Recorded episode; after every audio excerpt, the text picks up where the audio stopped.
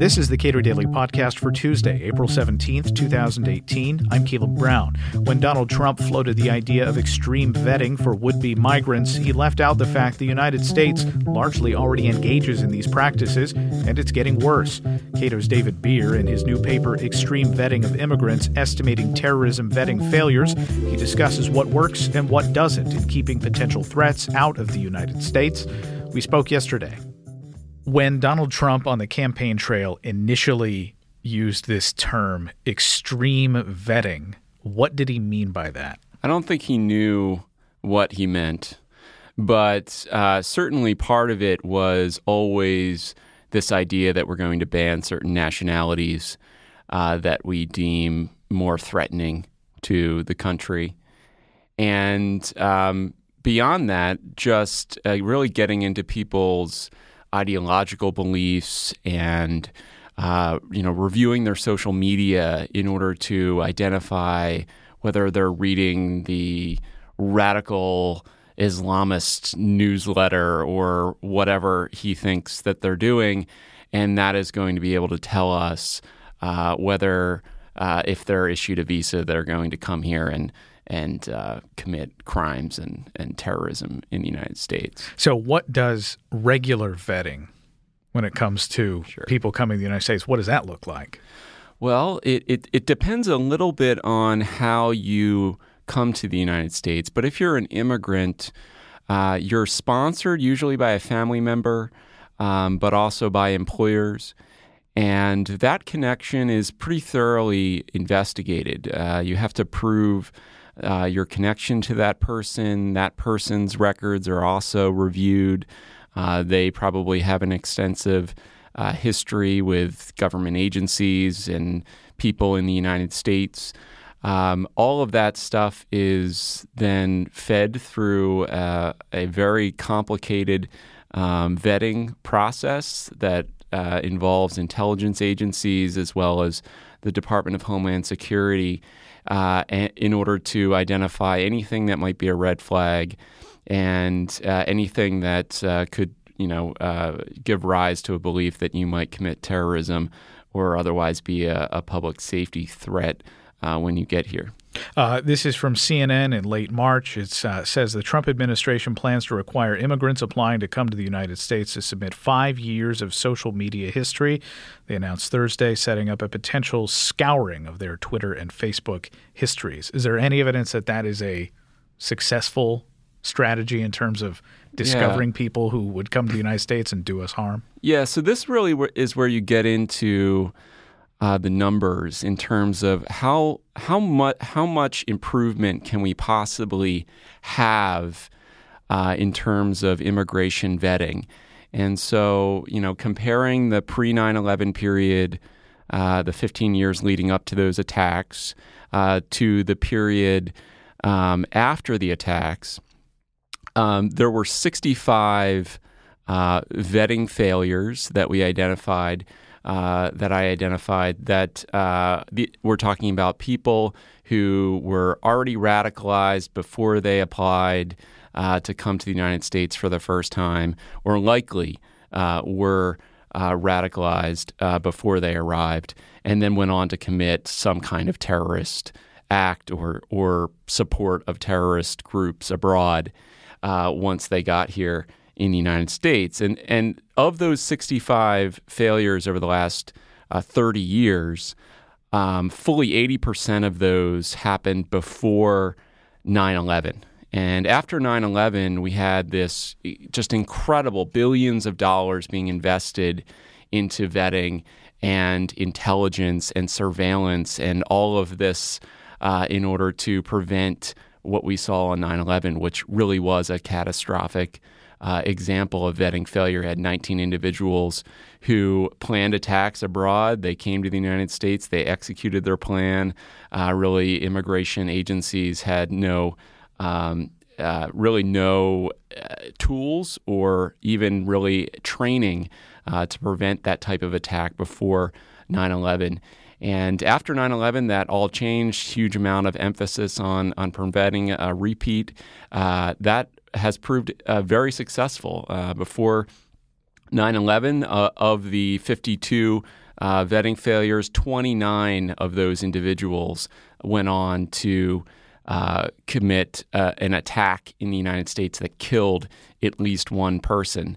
After 9 11, only one individual made it through our vetting system and then committed an attack.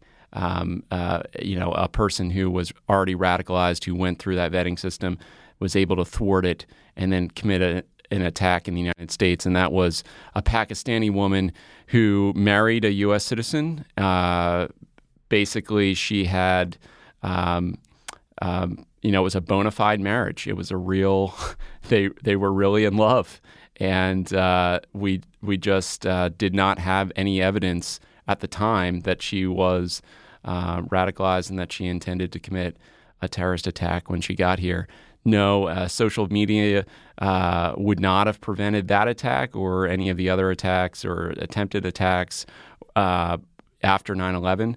Um, if you look at the media coverage around that, there was a lot of emphasis about uh, social media, but she exchanged some private messages uh, with individuals. And that's not what they're talking about. They're talking about reviewing people's public Facebook pages, Twitter feeds. She never made any public declarations in favor of ISIS until after uh, she had already started her attack with her husband uh, here. So uh, this is just theater. It's going to be very expensive. It's going to cost visa applicants and the government uh, many uh, millions or even billions of dollars in the aggregate uh, to uh, you know run through all of the uh, uh, um, you know social media posts and Twitter feeds and try to figure out what people mean.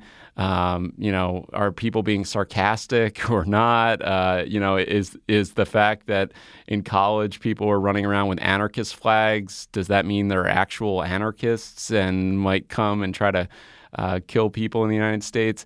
Uh, there's a lot of really nebulous stuff that's hard to interpret on social media, and it's very likely you're going to have a lot of people being denied visas who are, you know, not uh, threats to the United States in any form or fashion. Now, uh, a few months ago, I spoke with Rachel Levinson Waldman and Alvaro Bedoya, who called this uh, a digital Muslim ban.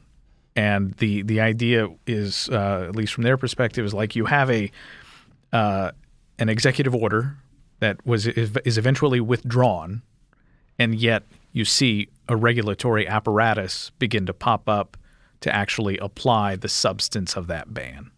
Yeah, so I imagine that uh, Muslims are going to receive more scrutiny as a result of this um, process than any other group. Uh, it's certainly been a priority of the administration and um, you know a priority of the president uh, to specifically focus their energies on Islamic terrorism, particularly foreign Islamic terrorism.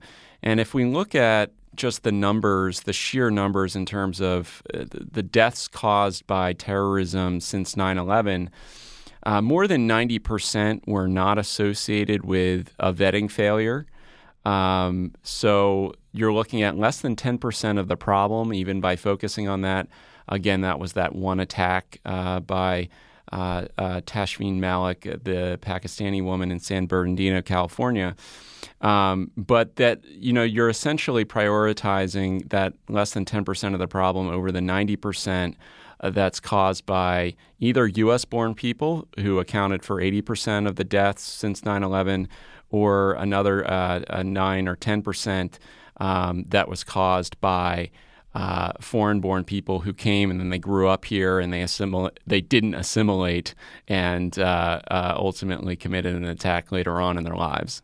You identify 65 of these failures, and uh, only one of the 13 failures that occurred after 9/11 resulted in a death. So, what accounts for that success? Well, I would argue that it is largely a consequence of the vetting system that we put in place after 9 11. Um, and the reason for that is I went through and I looked at the vetting failures that occurred before and after 9 11, and I categorized them based on whether the person's pre uh, US life had any contacts with terrorist organizations or uh, you know expressed uh, terrorist uh, associations or sympathies um, publicly, and it turns out that all of the reduction in uh, vetting failures occurred among people who had prior associations with terrorist organizations or terrorist individuals uh, who are known to law enforcement. And so it makes sense that the vetting system would be most uh, capable of preventing the entry of people who uh, are in the most dangerous category of threats to the United States. That is, people who are part of criminal terrorist organizations who have as their mission trying to, you know, cause uh, havoc in the United States. And so, uh, really, what we've seen is our uh, intelligence apparatus and our immigration uh, vetting services have become very adept at identifying people who've had associations in the past uh, with groups that are uh, terrorist organizations.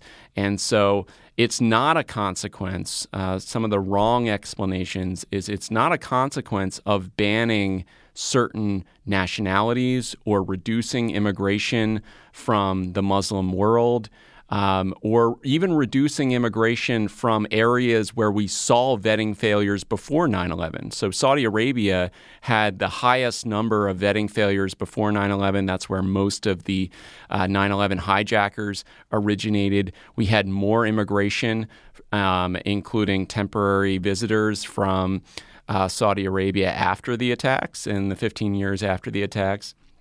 Um, but we didn't have the same type of outcomes in terms of people then turning into terrorists or committing attacks or even supporting terrorism overseas.